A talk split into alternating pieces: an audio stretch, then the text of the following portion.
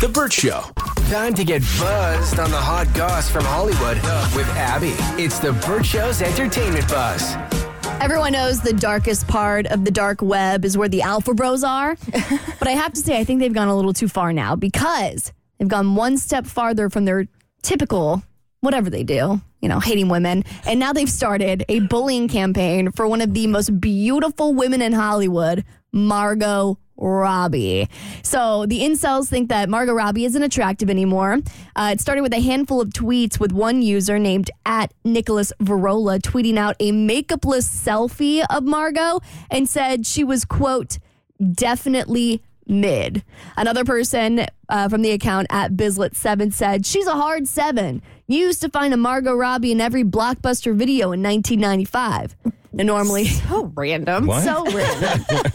That is like you're trying to insult, but your insult is so stupid that it just doesn't even work. It's not Good landing. joke. I think that if you are going to post something that misogynistic and that superficial, that y- you as the dude have to post your picture also, right? Well, that's what everyone's been doing now because some of their photos are up, some of them aren't. But they took one of the guy's faces and put him on uh, Groot from the Minions movie, and it fits really well.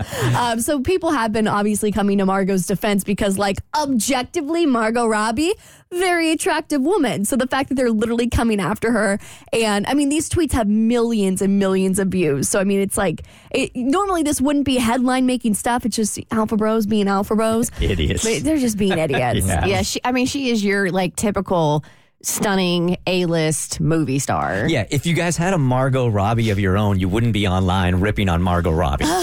Exactly. Go find yourself a woman. That's why they're so mad. And they're going so far. One person even made like a literal graph where they pointed out every single thing that they thought was wrong with Margot Robbie. And if I thought she was perfect, but apparently you can't have neck wrinkles. Apparently you can't have um, what they called low asymmetrical cheekbones. Apparently that's what she has. They really have gone um, Because a woman deserves to be reduced to her Yeah. cheekbones. And then these guys inside will be going, "Wow, I can't, I can't understand why I'm not getting laid." I got a lot of time on it That's what I'm saying. to not Yeah. be. All right, Ed Sheeran, he might have the most diverse music friend group of all time. I mean, he, I mean, he has collabed with like everybody from Luke Combs to Justin Bieber to Beyonce and Eminem.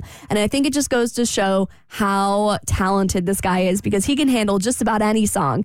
And at one of his most recent concerts, he actually brought out one of his musical pals and sounded amazing. Was he doing the show in Detroit? Yeah, he was Okay. out in Detroit and he brought Eminem out. And I, I mean, I know he's talked about maybe doing a country album, but I honestly think he could handle a rap album. I think he could too. if Eminem's giving him the stamp of approval, why not? Watch me find out today that wasn't um, Eminem. That was just a hologram.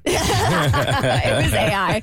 Okay, despite the jokes and the rumors, James Cameron says he is not going to be directing a movie about the Titanic submersible. He came out on Instagram. He was like, I don't normally respond to this kind of stuff, but um, I need to now. I am not in talks to do an Ocean Gate film, nor will I ever be, to our great disappointment. That would be pretty um, uh, It's beneath- inappropriate. it's I beneath him. Yeah, Mm-hmm. It's beneath him. Uh, James Cameron, we're talking about. Right? Yeah. I know I- that was like the first joke I feel like I saw came out on TikTok. People are like, James Cameron right now is getting ready for his next uh, big payday, but Yeah. it would be so insensitive considering um, it literally happened. This three months is like ago. a TMZ thing. Like they'd put this, they would put something like this together, and it wouldn't shock me. I wouldn't be surprised if TMZ was working on it now. Dolly Parton says she never plans to retire. She went on Greatest Hits Radio and said, I'm not one to sit around and do nothing. Uh, she said, I would never retire. She's hoping that she just drops down or drops dead in the middle of one of her songs while she's on stage.